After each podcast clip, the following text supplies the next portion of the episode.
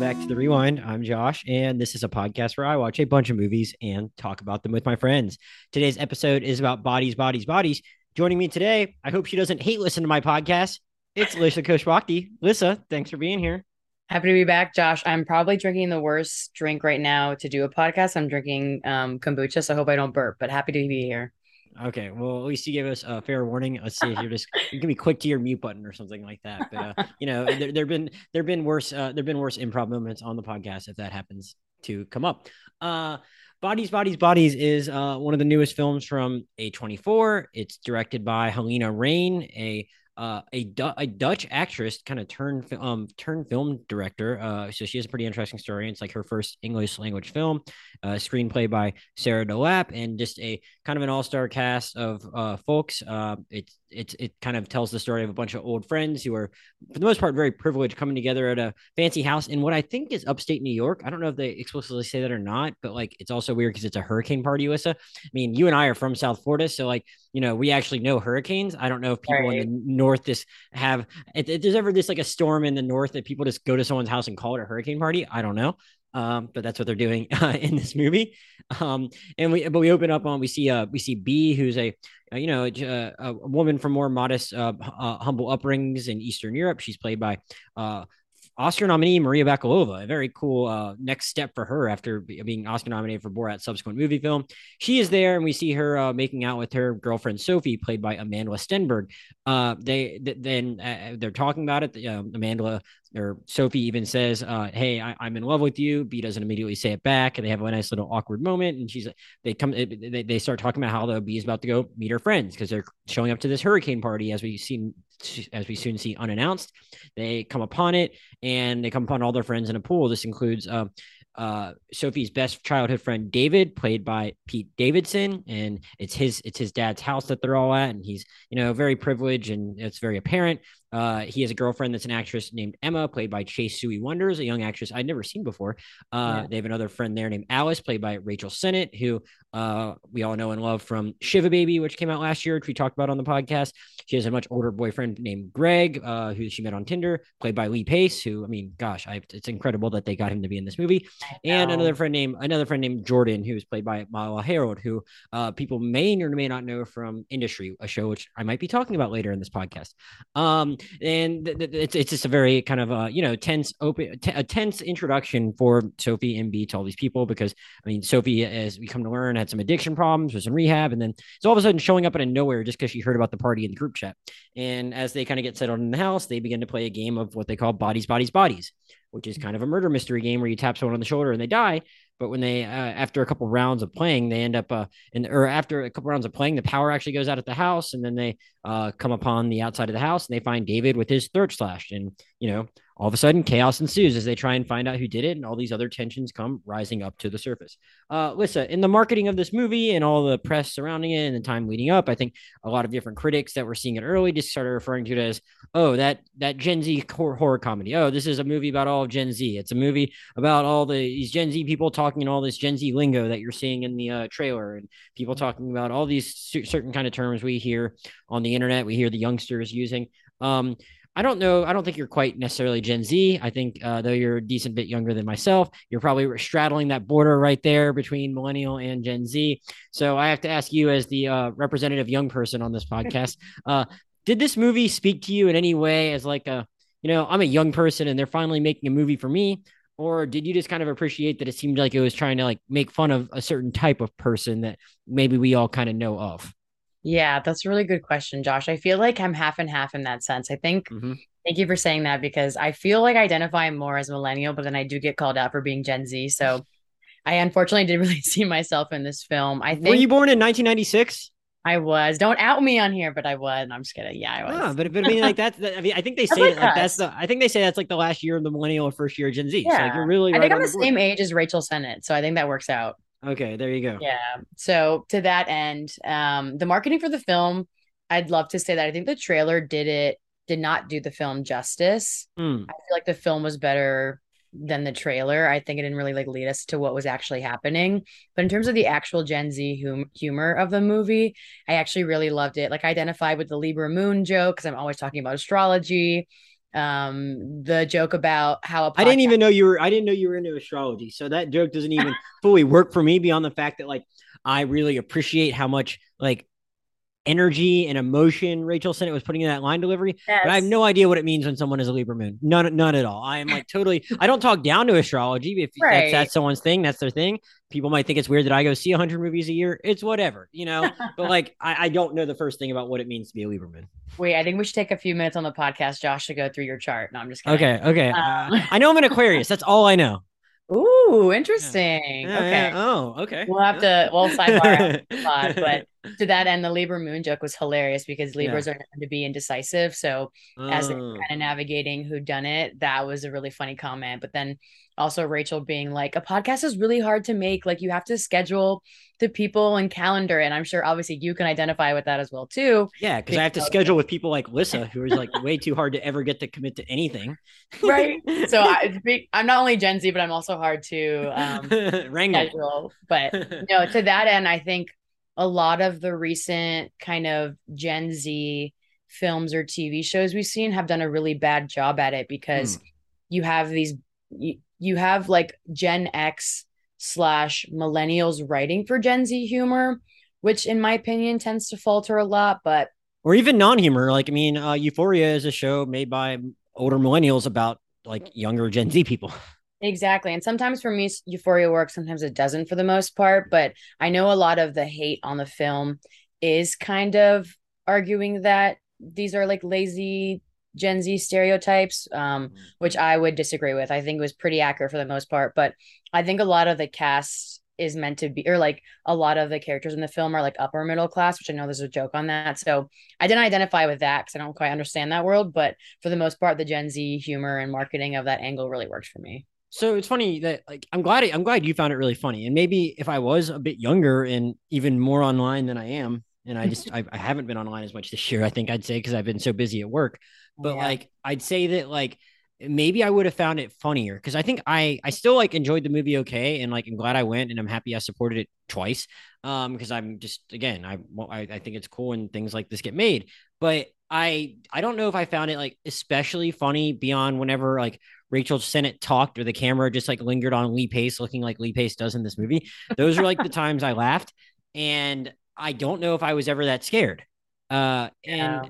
I, th- I think if you're gonna make a horror comedy, I kind of am just expecting more scares or more laughs. Not even necessarily jump scares, but just like um, and I, I, think there are very tense moments. I think it gets credit for that because it does a lot building out of uh, a lot, a really good, effective job in like just 95 minutes of like building out a lot of interpersonal conflict between these characters. Yeah. And so it's like almost better as maybe as a thriller in a, a certain as the thriller drama than it is as like a horror comedy for me in certain respects because like I just I was never like oh my god I'm very very scared or I'm laughing out of my chair, laughing or, or, rolling out of my chair, laughing. So that's kind of where I came down. And it's like, look, I I think there are some really interesting moments as the tensions build with these friendships. I like all of these actors, and I and I and I think there's some interesting filmmaking stuff stuff that Halina Reijn does. But like, I can't say it was like the humor totally clicked for me. I was never like, oh, I feel old. This is going over my head. But maybe it's because I knew so little that I didn't even realize things were going over my head.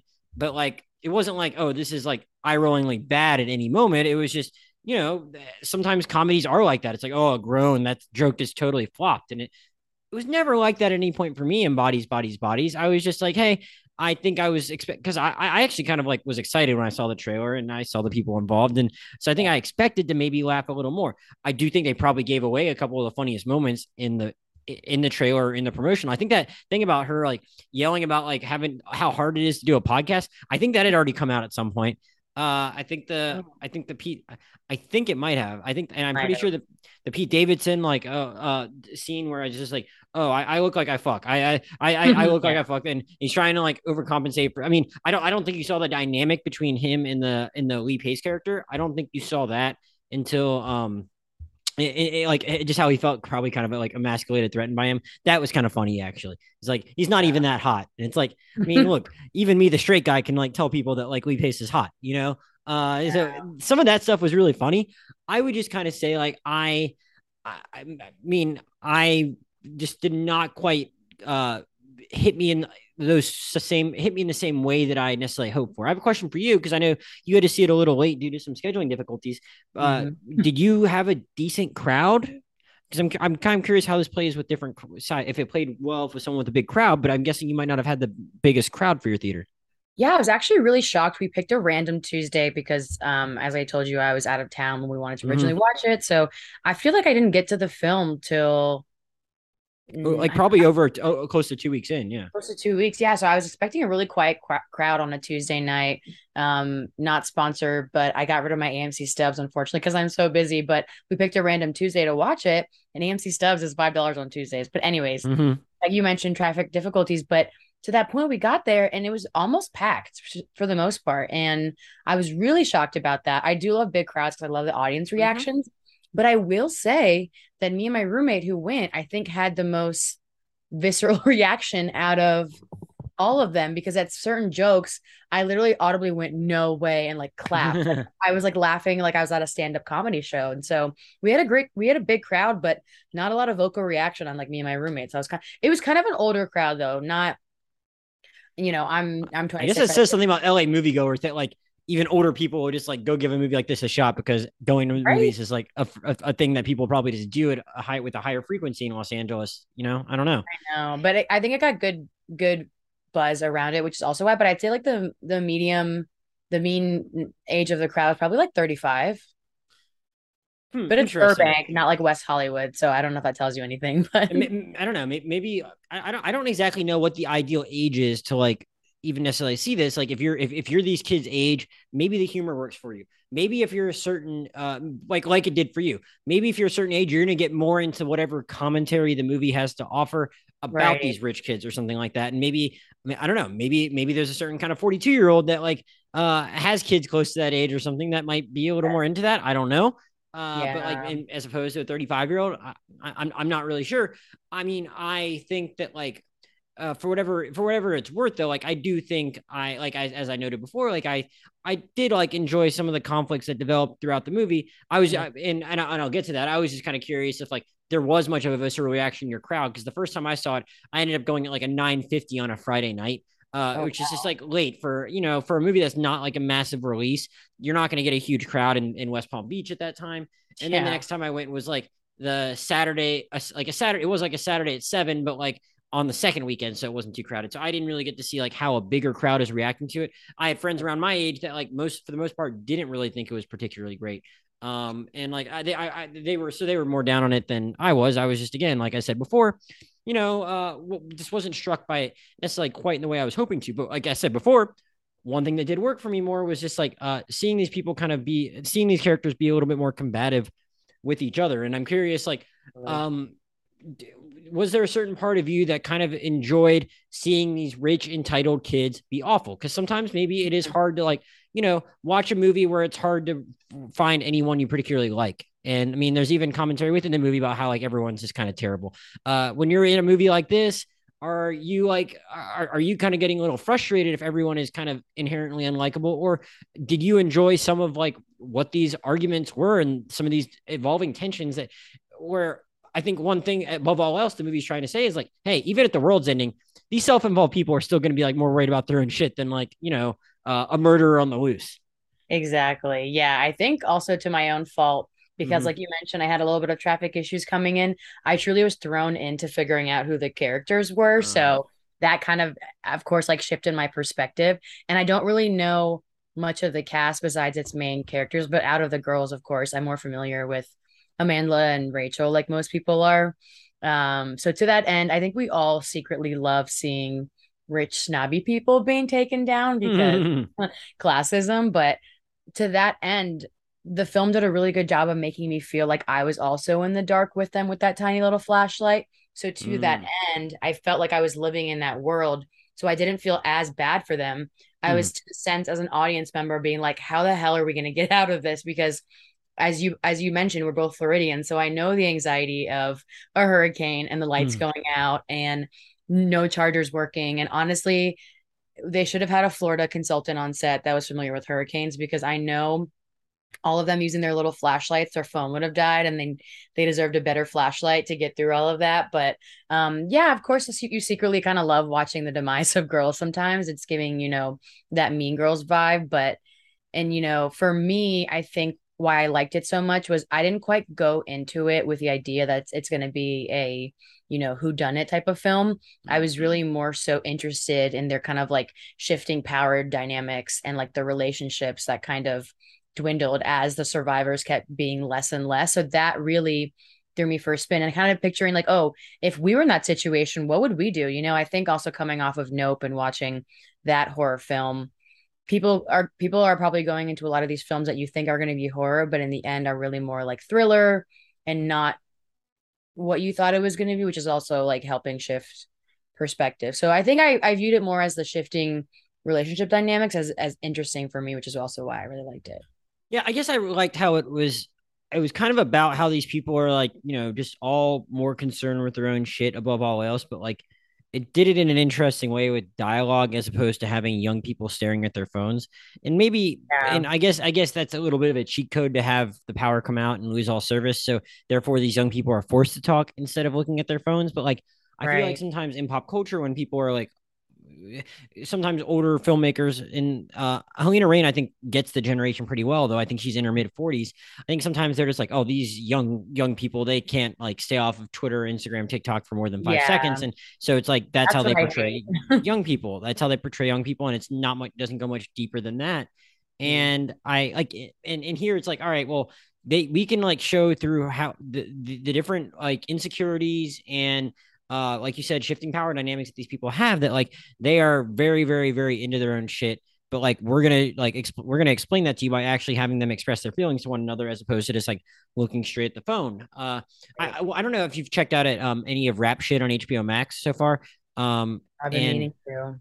So I, I'm enjoy. I recommend it. I enjoy it, but like I think one thing, and I mean, I'm, I'm a fan of Issa Rae, and I and I really liked Insecure, but like it's one thing that's bothering me about that show is that like I'd say not even an exaggeration, like certain episodes, like up to 70% of it, and most episodes, like close to 50% of them, are like th- done from the perspective of like someone watching an Instagram story. It's like, oh, this character is filming what they're doing in this moment. So we're to like actually put it on like uh, a live stream type of screen as opposed to just like shooting it normally. And it's just exhausting. And I'm like, I get it. You think the young people have to film everything these days, but it's like, that's like disorienting and like exhausting to the viewer at a certain point. So I appreciate how body bodies. Uh, so I appreciated how bodies bodies bodies is like all right, like these people are just like super self obsessed. It's we're gonna make it pretty quickly apparent that these people are like that they are incredibly rich and self and spoiled, except for the B character who you know I'll get back to her in a second, but like I I, I, I like how she is utilized amongst all these other people, but it's like becomes very clear that like everyone else has something else they're more almost more worried about than the killer which I just think is like a very, very funny conceit for who done it. You know, it, it's just it's not wholly right. unique, but like maybe unique with like these kind of people dealing with these kind of problems. Um, well, one thing, and I, I kind of want to get to the performances, but before I even go more in depth on that, I want to ask you, you since you did uh, get to your movie a little late due to your LA traffic, were you able to at least gather what the deal was with the B character and like who she was. Had you gathered that from the trailer and that like had you figured did you you figured out pretty quickly that like she was at least an outsider and what did you think about like her dynamic with the group because I, I mean, again, I, I, we, I really only knew Maria Bakalova from Borat's subsequent movie film, and like she's like a brilliant comedic actress in that movie, and a lot of it uh, improv is improv in that movie, obviously, because that's how Sacha Baron Cohen does his thing. And here she's being asked to do something like really completely different, because like, um, just like go in there, and she's kind of like a deer in headlights for like at least the first part of this movie, and and I think you would have seen some of that at least, but still, it's because she's so like because she's such a fish out of water and unfamiliar with these people, she is like an enigma for a lot of the movie, even as she does some more of the crazy gets in on doing some of the crazy stuff. And I I enjoyed trying to discern what her deal was. What did you think about her before we even talk about the rest of them? Because she kind of is a standout for reasons both with respect to like, you know, her talent, but also the way that character is written. Yeah, exactly. I'm actually not too familiar with her. I'm looking at Did you see oh. Borat? Oh, you never saw Borat? I never saw Borat. Oh my gosh, be Guardians of the Galaxy 3. Yes. Mm-hmm. oh, that's me. Um, so I should have probably known who she was, but I was kind of smitten with her from the first time that she mm-hmm. showed on screen because I was like, who is this character? What is the dynamic? I think I walked in at the perfect time because I had walked in when they were I, a little bit earlier. So I got to the scene where they were dancing and Amanda's character was kind of making eyes, um, being like, what's going on between them? And so I knew there was some sort of kind of disconnect there. But you know, Maria has these like perfect doe eyes. And so mm-hmm. throughout the entire film, they kind of really mesmerize you. And towards the end, when Rachel is kind of like, wait, we don't even know you. Like, who are you? And mm-hmm. it's kind of funny too, because in when it comes to girls, I think we're very we're very clicky. Like whether we don't know you, we're kind of chameleons in the sense of like we'll find a reason to know you and know your thing. So we really band together really quickly. But to that end, the the girl group entirely kind of shows how it kind of ravels when you're in those crises. But I really love Maria's character. B she played she she played it perfectly for what the film was going into because you kind of felt bad for her and then you kind of didn't like and then towards the end I know I'm kind of spoiling at this point too sorry mm-hmm. Josh but yeah. Towards the end when they're in that steam room and then Amanda's kind of turning on her you're not really expecting it because it feels like the roles are reversed because you're questioning B and who like what her motives are and all of this, but the shift wasn't quite ex- expected. So huge kudos to Maria as an actor for having that switch at the end of the film because I think it's really hard to play both of those tones. Yeah, again, like she is just uh I mean, she well, she does dive in and starts partying with them at a certain point early, but like yeah. right before that, she's like very, very unsure. And uh, but at the same time, it's like obviously if someone's somewhere where they're you know, speaking the second language and uh, with a bunch of people they never met, like they're they have good reason to be like that. That doesn't mean that's who they are. So yeah. it's, I mean, and I guess you could say that about any movie where there's like a, a person that's just kind of like an outsider into a group. But like, I, I just enjoy it with, with my only history with her as an actress. I enjoyed trying to like get to the bottom, like who she was and what her deal was, if she was hiding something, all of that. Um, right. I'm I I, hmm, I mean it, it, it, it's it's just a very very compelling cast. Uh, what what did you think of Amandla Stenberg? Because she's had like a very weird last five years as an actress, but I I thought it was cool to get to see her do something like this because it felt very unlike the other things I'd seen her in, like um you know the Hate You Give and Dear Evan Hansen and I don't really know what else. And she was in that other movie about the girl that falls in love with a Nazi that people memed a lot. Um and oh. yeah.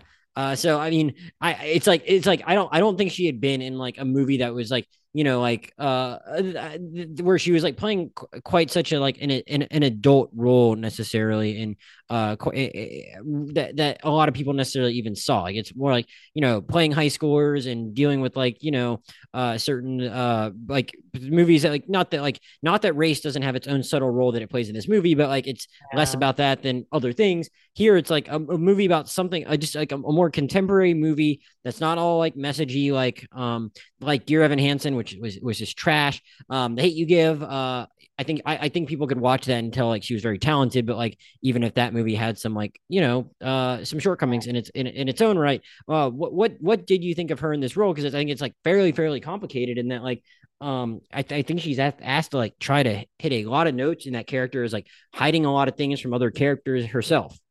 Yeah, I am a big fan of Amanda. Actually, mm-hmm. um, I know I was trying to figure out what movie I watched her in recently, but it, it was Dear Evan Hansen, and I was like, "Oop, that's why I forgot about it." Um, I, I, mean, not a good movie. I think I think I think people did like her in it. I don't. I, I think yeah, I was, was so down. On, I think I think I was so down on the movie that I, I, I really don't even know if I gave her any proper due on the podcast we did on that. But um, but yeah. Right. I know. I've actually seen a quite a. Now I'm looking at her letterbox or letterbox. I've actually seen a, quite a few of the things that yeah, I, been... I'd forgotten she played uh Rue in the Hunger Games movie, but um, but... I know that was her start. That's where I first remember her. Yeah, but yeah, yeah, I've seen where her hands touch. I really liked her performance, and I kind of like that film too. I don't know if that's problematic, but um, I don't uh, know what. Oh, oh, is that the Nazi one? Yeah, oh. I watched I it never... at the Tampa Theater though by myself, so I was like, I didn't know what the plot of the movie was going to be, so that was a shocker. But um, she did pretty well in that film. I loved her in everything, everything. I think she's a great actress. She did a really great job in Bodies, Bodies, Bodies, and like I mentioned before for Maria to have to switch, I think Amanda was even better in that switch because Amanda kind of played that neutral ground throughout the entire film. And so I think it's a really testament to her acting capabilities at the end to kind of come into that crazy mode because you weren't mm-hmm. quite expecting it because she has been yeah, she's the straight woman. Yeah, she's a straight woman. So well, she's not a straight woman, but she no. is the straight woman. yes, yeah. Ironically, wrong which of the words, but um, no, like she is the the common ground in all of this, and kind of as an audience when you're watching, you kind of look to Amanda's character to be that sense of calm. So when she kind of goes haywire, you are you're taken back and you're kind of scared at her at the end. So I think she did a great job in here. I don't say it's one of her best performances, but I think she was definitely higher if if we were like ranking the girls' performances. Yeah. I mean, I, mean, I think they're all really good. I think she had to she had to do a lot though. Like I said, she was yeah. like, you know, I mean, I, I, I particularly liked her in the scene in, in the scene with Pete Davidson, who I mean, like, yeah. uh, I mean, again, I'm I'm I'm going to tell everyone the spoilers throughout this thing, but he's he's he's not in the movie for um very long. Uh, make uh-huh. that what you will in a movie where a lot of people get killed, but he like he he is a little more like a lot of times he's like more just like straight up like I don't know, stoner dude version of himself in movies and like uh and no here, tattoos.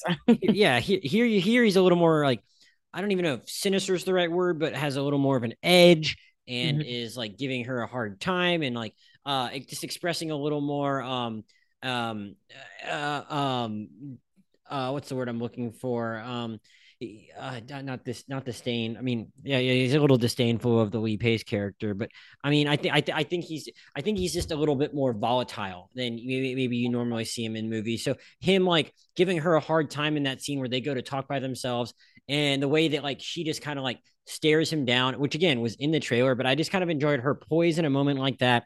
But at the same time, like she's, I think we, I, I believe we do see her like kind of slightly fall off the wagon later in the movie too. Um, and it's, it's so like she's having to do a lot and then like um and uh, and like deal with like the revelations coming up about her relationship with with Jordan. And it's just like I think she's asked to hit more notes than anyone even if like she is a little unique in that she's like playing it straighter than most of the other people uh throughout the movie. So I just really appreciated that. I felt like seeing something new from someone who I knew was really talented but hadn't quite really done a movie I loved. And not that I love this movie but like I kind of liked her role in it a lot nonetheless um, I, I, I, I guess, I guess now might be the appropriate time. Like, if we're just talking about kind of like the level of importance of some of these characters, to ask you about Rachel Sennott, who, um, mm-hmm. I mean, I, I know, I know you're a pretty big fan of her too. Shiva Baby was my second favorite movie of last year, and yeah. I mean, not that, not that it's like a not not that it's a like a, a 180 of a character turn from her, but it's like something different where she's playing someone a lot more superficial and vapid and uh and laugh out loud funny. Whereas like maybe in Shiva Baby it was more she's putting put in some funny and uncomfortable situations. Here it's like she's the one getting all the funny jokes off in a way that I think like really really land the whole time and like it's pretty cool that she was able to stand out in a movie with i mean i think she i think she's fairly well known but like again shiva baby was not a big movie um, and may- yeah. maybe maybe some people know her stand up a little bit. I feel like I've seen clips of it, but I just know Shiva Baby and I love Shiva Baby. But like that movie has made like not even a million dollars. Um, so she might be like popular within a certain segment of people that we probably talk to a lot about movies that would have seen that movie. But like yeah. a lot more people know Pete Davidson, a lot more people know Amandla Stenberg, and more people probably know Maria Bakalova, and more people know Lee Pace. And I to, to say that to like almost probably like be the most memorable part of the movie, I think is pretty damn impressive. Yeah, I was gonna say. So, uh, I love Rachel Sennott. I've been fortunate enough to um, chat with her a few times. I think she actually lives close to me, so I've I've seen her around. So she's a very sweet person, and I'm really excited to see her popping off because she's super talented. And I've actually been fortunate enough to know about her since I lived in New York because I grew up kind of in that comedy scene, and so she's mm. been a pretty big comedian in, in this in the space for a while now. And I was so excited to see her move to LA because she moved to LA when I moved to LA. So have you ever seen her do stand up before? I have. Yeah. I saw her actually pre pandemic um, mm. over here at the Elysian and she's great. She was with mm. Mitra um Jouhari and all, and all of them. So she's a great stand-up comedian. I was actually really excited to see her in this role because this felt like it was written for her. Mm. Um I hope she doesn't get typecasted, but this this role was meant for her because um, from online, that's definitely her brand per se. I think in Shiva Baby, that was a real uh 180 for her because she's never quite played that role before, like the kind of like serious, more serious family um kind of coming of age story. So I think this role was definitely more made for her, which is why she's such a standout in this. And I really think this film is gonna be the one to like take her take off her career because she's also in a TV show. She's actually in an ABC TV show.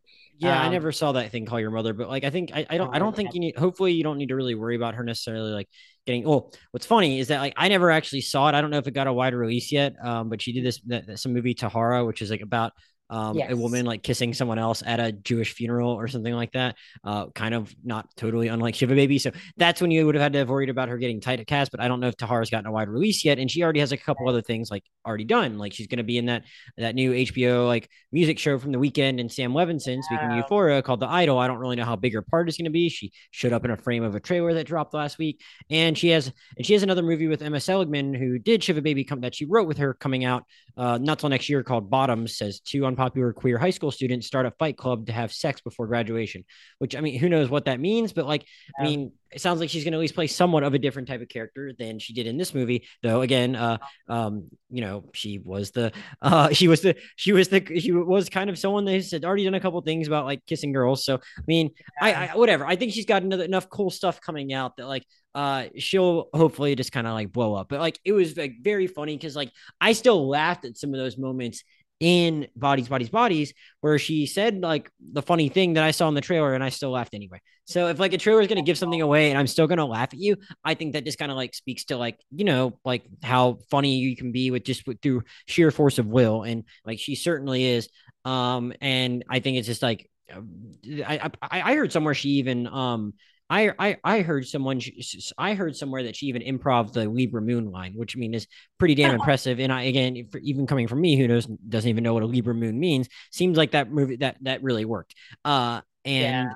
and and then but like also I just like the I mean the again I still laughed at the thing about the podcast, which I mean I mean maybe I'm like a target audience for that as a guy who has a podcast that like would like to grow the listenership and works way too hard at it. But you know mm-hmm. I I still like really laughed at that. And it was like, I kind of already, because the trailer did show a lot, I kind of already knew the type she was going to be coming into the movie.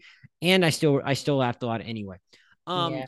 I want to talk a little bit about the, the, the kind of the, the final, like the, the, the last sequence of the movie. Cause you talked a little bit about just like, you know, how dark this whole thing, we haven't even really talked about the kills that much. I mean, I just, I guess I just mean yeah. to ask you about like the, like the filmmaking and I mean, uh, I mean, like, or I, I or I mean, okay, there's a couple different places to go with this. I'll first ask you about Lee Pace and also the scene where he gets where he, he where he eats it. Um, and because that ties into kind of what we were already talking about with the B Maria Bakalova character. Um, first of all, what did you think about the internet's boyfriend Lee Pace in this movie, and what did you think about like how it, the, the movie kind of got to a point where everyone's all of a sudden skeptical of him, and then he is gone from the movie probably more soon than we would have liked. Yeah. Oh my gosh. What what can I not say about Lee Pace in general, but also in this movie? Um, I just want to give a huge kudos to the writer and director for somehow making us all so horny for Lee Pace in this film, but also well, I don't so- know if I don't I don't know if that is really like the the hardest thing to accomplish if you're the director. I think you should right. give them props for getting but Lee also Pace frightening do, at the same for, time for getting Lee Pace to do this movie. I think is what you get. You know what's for. crazy? Did you stay through the credits? Because did you see it said it said Anne Lee Pace with Pete Davidson, I think, at the end. Do you see that? The oh, credit? no. So, like, what, what, you think it's just interesting that he got the Anne credit or something? Yeah, because I I would think I think from my knowledge though, because Pete Davidson was last, so it said with Pete Davidson. Mm. No, I'm mm. sorry. I think it said with Lee Pace and, and Pete Davidson. Yeah. But anyways, the matter of fact is Pete Davidson got the last credit, and in my opinion, Lee Pace should have gotten the last credit. I don't know. you wild. can speculate. You can speculate as to what the agents think about that kind of thing. I just thought. It, I mean, I guess they wanted an older guy for the role, but I feel like I saw somewhere in some of the coverage that like, uh, when people were just like asking Lee Pace about doing a movie with people from this generation, he was just like, I don't even know. I don't even really text. Which I think is just like yeah. hilarious to say to get someone that like at least claims to be like that offline and that not into um in, in, in like that not into any kind of technology to like convince him to do this movie and like under get him to understand what wavelength you want him to be on. Uh, right. I, I, think one, I mean, I guess I, th- I think the filmmakers do deserve a lot of credit for that, and Lee Pace deserves the credit for being game for it. You know? Yeah, exactly. No, I think he was fabulous in the film. I'm actually, I was, my roommate was asking me about this too. She's like, "How do you know Lee Pace?" I'm like, "I don't know. I haven't even seen Pushing Daisies. I just like know of him. I guess maybe like Guardians of the Galaxy, to be fair, but I've always like he's like that's like the worst. Him. That's he's like the worst Marvel villain. Um, and I mean that's I don't even really blame him so much as the the the the, the writers of that character. But um, you you guys should watch *Halt and Catch Fire*. Um, that's that's where oh, I first really yes. knew him from, and yeah, that, that, was a little known little watch show on AMC about like the uh, four different people that like uh through the 80s and 90s working in tech and uh, he plays kind of like I mean, this character gets more interesting as the show goes on. He's just like a stereotypical Don Draper anti-hero type in the first season, and then the, it really gets a lot better after that. But I mean, that show it also has it also has uh, Mackenzie Davis, Scoot McNairy, Kerry Bishé, um, just like a, a, a, a, as as the four leads. Like that's where I first know him from. Though I though I think I'm more in the minority on that because though I can't say a ton of people watch Pushing Daisies. It lasted two seasons, but people swear by that show. So it is something that I plan on watching at some point. But yes, like everyone is kind of like knows Lee Pace because it's like, yeah, he's the again the internet's boyfriend, and it was cool that like he was down to uh down to just hang with these people, and I I. I, am not even necessarily sure what the make of like when he makes that turn and gets all defensive all of a sudden, but I guess it's it's totally understandable. You can't even say it's out of character, and it's like I guess it's like the it's the way it would make sense for a guy that seems that harmless on the surface to like actually react when a bunch of people start accusing him of murder. And the, the, the I did laugh at the vet joke though. Um, uh, the vet joke. I forgot about that. He's a vet, a veterinarian. a veterinarian, veterinarian's assistant. Like, I mean, I, I, mean, I feel like if you look like Lee Pace, you could probably make a better living just being a model than being a veterinarian's assistant. But uh, you know. Uh, but honestly, he was very spooky, and I love the height difference too of when they were kind oh of in. God, he's so tall gymnasium. Um, and when they find him with the sleep mask on, I hollered in the theater. I'm so sorry to everyone around me, but I actually hollered. Uh, it was funny, but like it kind of that kind of ties into the other thing I wanted to mention about just the look of the movie. I mean, that's a little different. They're able to light that room a little differently, and it helps to have that glowy mask on too. Um, I just think a lot of times in movie and TVs in recent years, like they get way filmmakers get way into this like making stuff really, really, literally dark, uh, just yeah. for the sake of doing it, and it's like I, it seems unnecessary. Um, here, I mean, it, it's necessitated by the plot in the fact that they lose power, but like I never really found myself all that bothered whenever they shot in the dark. And I, I, I would almost rather have like another cinema, someone with a little more cinematography expertise in to explain why that was to me. But all I can say is that like it's often disorienting, and I get mad at the filmmaker because it seems like it doesn't really serve the story at all to have the thing be in the dark. Here, like I said, it kind of had to be, but like I never found myself like frustrated, finding it too hard to follow anything that was going on, even if like because yeah. I mean I think the characters are supposed to always also be a little confused by it too. Did you have any thoughts about like what Halina Reijn did visually, either with the scene in the gymnasium or kind of like some of the other scenes where some of the other violent struggles take place not long after that? Mm, it's a good question. I think it's really interesting that we haven't really talked about the kills. Um, because you don't actually see him really for the most part. Like you see a scrum, and then Alice ends up uh, shot. Uh, Rachel Sennott's character ends up kind of shot in the head after, after she is shot in the leg.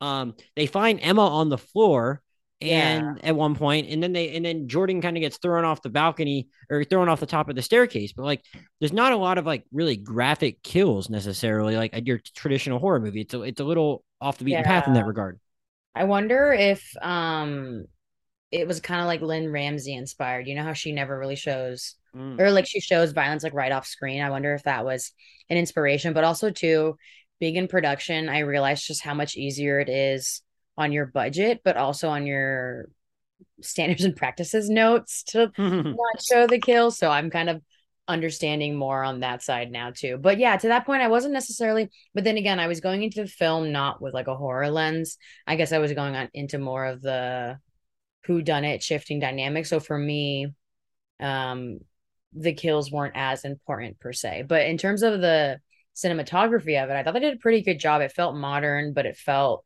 um, kind of culty at the same time too. So I did really love it in that aspect. I actually don't know who the cinematographer was. Let me look. Jasper Wolf. Who did what did he do? Let's see. Mm. Oh, I'm not familiar with them. Yeah, well, not not a bad uh not a bad way to introduce himself to people. I yeah. think it was uh, certainly fun. Certainly, uh, um, again, just very worthwhile in that regard. Yeah, I know not not heard of any other uh um, any of the other credits he has. Um, but uh, but yeah, uh, what what about what about like well actually uh well he's Dutch, so probably that's how she, that's how uh, Halina Reijn knew him. I'm, I'm guessing. Um, yeah. But but what, what did what did you think? Though? What's that?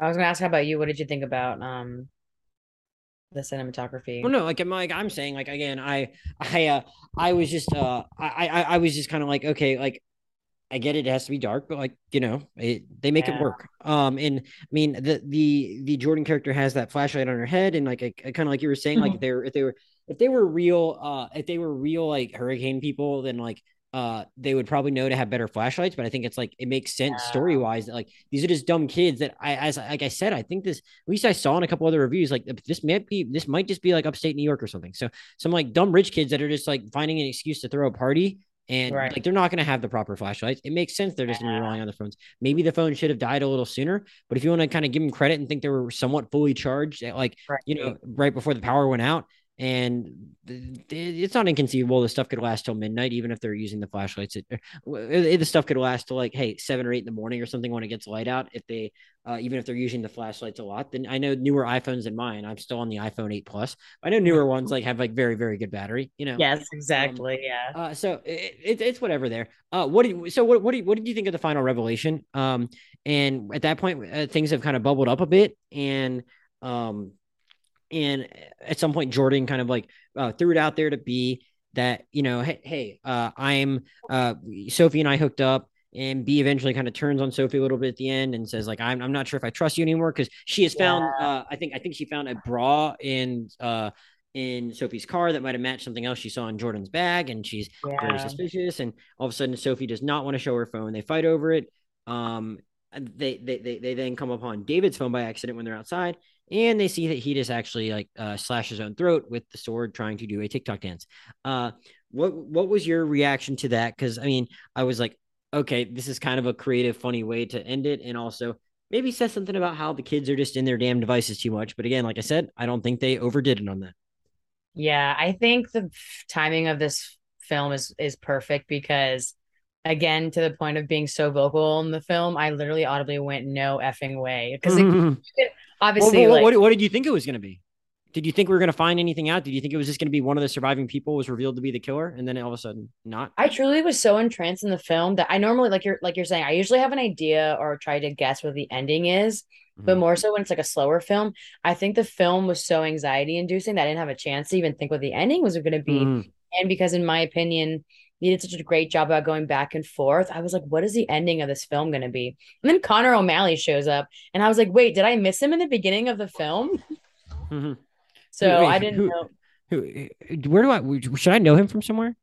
Connor O'Malley. Um, not necessarily. I'm only familiar. I'm mostly familiar with him because um he is a comedian also in the kind of scene. I see. He had some late night with Seth Meyers experience. So That's where you probably yeah. go back at that. And he's on Vine a lot as well too. But he's he's actually uh, Aidy Bryant from SNL's husband. So oh. I've been familiar with him because of that route. But he's also in Palm Springs too. So I hope he um to that end keeps popping off too. But I was like, wait, did I miss Connor O'Malley in the beginning? But he uh, showed up, and then me, my roommate, and my roommate, who's the one also worked at NBC with me, was like, no way. So we were freaking out to mm. that end already and then the fact that we lead up to another TikTok dance, I was like, oh, that's so funny. And then you see him, you know, spoilers, of course, you see him playing with the knife. And me and her turn to each other and we're like, no freaking way. Like, cause you kind of assume what the ending is going to be with, and you know, so for me, I think that was Gen Z humor done really well because when you realize what the ending is going to be, you kind of backtrack and and you're like, oh my god, did all of them just like kill each other and be frantic for nothing? Which I think is also a social commentary on how much we're on our phones and how much we don't think things through. I mean, we think social media is real life. And so I think it was pretty well done. But I did really love the ending also as someone who is an avid TikTok user. I'm scared to say that, but you know, to that end, I really loved it. How about you? Yeah, yeah. Like I mean, I just I I You can hate it. It's okay. no, no, no, no. I didn't hate it. Like I said, I was just like I I get it. Like it kind of be like, oh, these dumb kids on their device all the time. But like I like I already said before, I don't think the movie really overdid it, beating you over the head with something like that. So I thought it was like kind of a funny revelation that it didn't it didn't like make anything that came before it not make sense. Which you know sometimes things that might be the case when something just like tries to have a crazy twist at the end. I think I think it all kind of tracks. Um, I I'm I I don't know. Like I honestly like to be completely honest though, if I went back and watched, I couldn't I couldn't really tell you how Emma died. Emma being the character that was uh Pete Davidson's girlfriend she like at one point I thought it made implied that like she accidentally took someone else's drugs that might have been um faulty yeah. or something or I but I but, but like I'm not totally clear on that but like again I, I don't think it wasn't like she got super stabbed or anything like that where it's like oh there had to be some explanation right. for who killed her necessarily now all the other deaths or whatever like there's explanations for them with the, the rising tensions and like Jordan grabbing that gun because she was just like I don't know very very uh very very suspicious of everyone it seemed like but i mean everything else really tracks so at the end when it gets to that point i kind of like that like all this has led to actually kind of like as I mean, well, people were kind of suspicious of B throughout the night, but like I think it's interesting that like at a certain point, she was like you said, she she has the doe-eyed look. She seems like the most inherently good out of all these people. Uh, she's even turned to be kind of cynical at the end based on everything she's seen and how all these people have acted and then all of a sudden right. there's just there's like another revelation on top of that whereas it would have which again i think works fine but it would have been also funny if there was just some kind of fight between her and sophie and that was all it led towards but i i think i, I think it works fine again that's my criticisms with the movie are not necessarily overall with the plot beats more just like i i, maybe was expecting to be like more scared or more inner or or, yeah. or just like or, or to laugh a little more than i did but like there's like i think i've already made it clear i think there's a lot of things the movie did really well first and foremost i just enjoyed seeing all these performers do their things uh, was there anything else we did not touch on yet, Lissa, that you wanted to talk about? I know. I'm trying to think. Um, that's about Lee Pace, super important. Mm-hmm. I'm still trying to figure out what the best defense is a good offense means. Ah. Honestly, and that like messed that me up. That was hilarious. That was probably the funniest thing that wasn't in a trailer. That was so funny, and I kind of I'm kind of sad that we only got Lee Pace and Pete Davidson interactions for such a short amount of runtime. But they truly killed it. I'm I'm I have been talking pretty well about the film the entire time, but I will say a lot of the commentary and reviews is like this is a cult classic.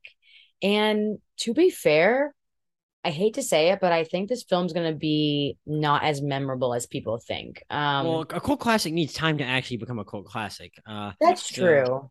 Uh, I mean, you, you know, but like you could be right. You could you could very well be right because I think I mean I think it needs a little hit hit some more extremes than it maybe did to like resonate that deeply with someone. And yeah. again, that's what I'm kind of saying is the thing that was maybe holding me back from fully embracing it. But like, um, yeah. I, I can see why it might have a small but vocal, uh, diehard contingent if it were to come to that. But like, right. it might just be a little early to say. And we got to see what happens when this movie finally comes to streaming and if it finds yeah. another audience there. Because at this point, only $10 million worth of tickets for it have been bought, which is maybe not bad for a movie like this that um, is presumably hopefully done on a smaller budget. I hope it was profitable for uh, A24 and everyone mm-hmm. else that was involved, but I don't know.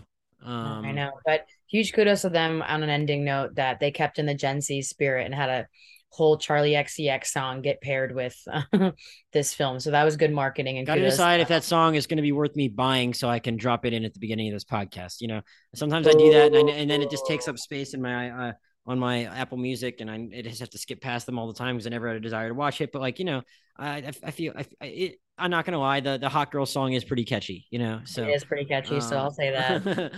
um, all right, well, that is bodies, bodies, bodies. Um, you know, we're a little we're a little behind here on the rewind because life has gotten busy, and I, I, I if if if, if I, I think I do think it's worth supporting it. By the time you let people listen to this, it is still playing in a theater near you if you have near you if you haven't seen it, but if not, then definitely uh you know definitely worth checking out when you get to it. Though I don't know why I'm even saying that because we just spoiled everything. So I I would hope someone would have already logged off if they haven't watched it. Uh, Lissa, anything else you've been watching recently that you would like to direct the listeners' attention to? But I know you said you're super busy and so much so that you had to cancel AMC A list. So maybe you don't have much to report back. What have you had time to watch anything? I know. So I actually have been pretty bad about watching stuff, but like I told you, I just got back from Santa Fe where I was at the Native Cinema Showcase. Um, and that was a really great time to be there. But I've been watching a lot of short films. So I wanted to plug my First Native American Boyfriend by Joey Clift. I think it should be out there to find online. And then um, please keep your eyes peeled for a short film called Long Line of Ladies by director uh, Shaandiin Tome. Um, those were two great short films that I saw over the weekend and hoping they get access to everyone soon. So I wanted to plug those two. Okay, yeah. Hope, hopefully that stuff becomes available. I'm all I'm I'm someone that at least for the stuff that gets nominated for Oscars, I always make it a point to see all the live action short films. I just wish for short films were more accessible in general or publicized when they did become available. Um, but great recommendation. Speaking of native stuff, I probably already plugged Reservation Dogs a few episodes ago. Oh, I, I as of the recording of this episode, which is August 30th, which I actually think I'm going to have this out close to when um to, to our recording, but like I think they'll not not this not the most recent episode that will have aired of Reservation Dogs, but the one before is the best of the season so far, where uh, it focuses on a lot of the uh, adult women from the reservation going out to like a health conference, which is and it, it was just like it, it, was like maybe my favorite episode of the series, and it didn't even have any of the main kids in it. So highly yeah. recommend Reservation Dogs. But my bigger recommendation is Industry.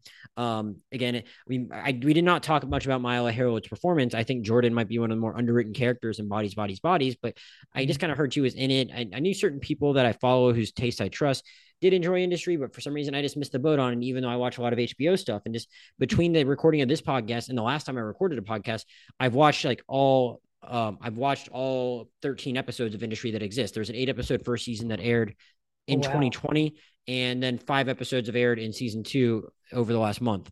So I just, uh, I mean, it's a show about uh, these younger people trying to make it in an investment bank in London, and uh, while doing that, when they're off time, they do a lot of drugs, they have a lot of sex, uh, and it's but like it's you know it, it, it's all that stuff is done in a way that like tells you a lot about the characters and there's some really really compelling performances including by Myha'la Herrold but also other other other young actors and actresses and a couple ones that are a little older but it's very very compelling. If anyone likes Succession I think they will like it but I mean obviously it's about kind of a different a slightly different demographic even if it is world of high finance and some pretty fancy stuff going on too. So I highly recommend Industry, and I think Myha'la Herrold's going to be a star along with some of the other people in that show.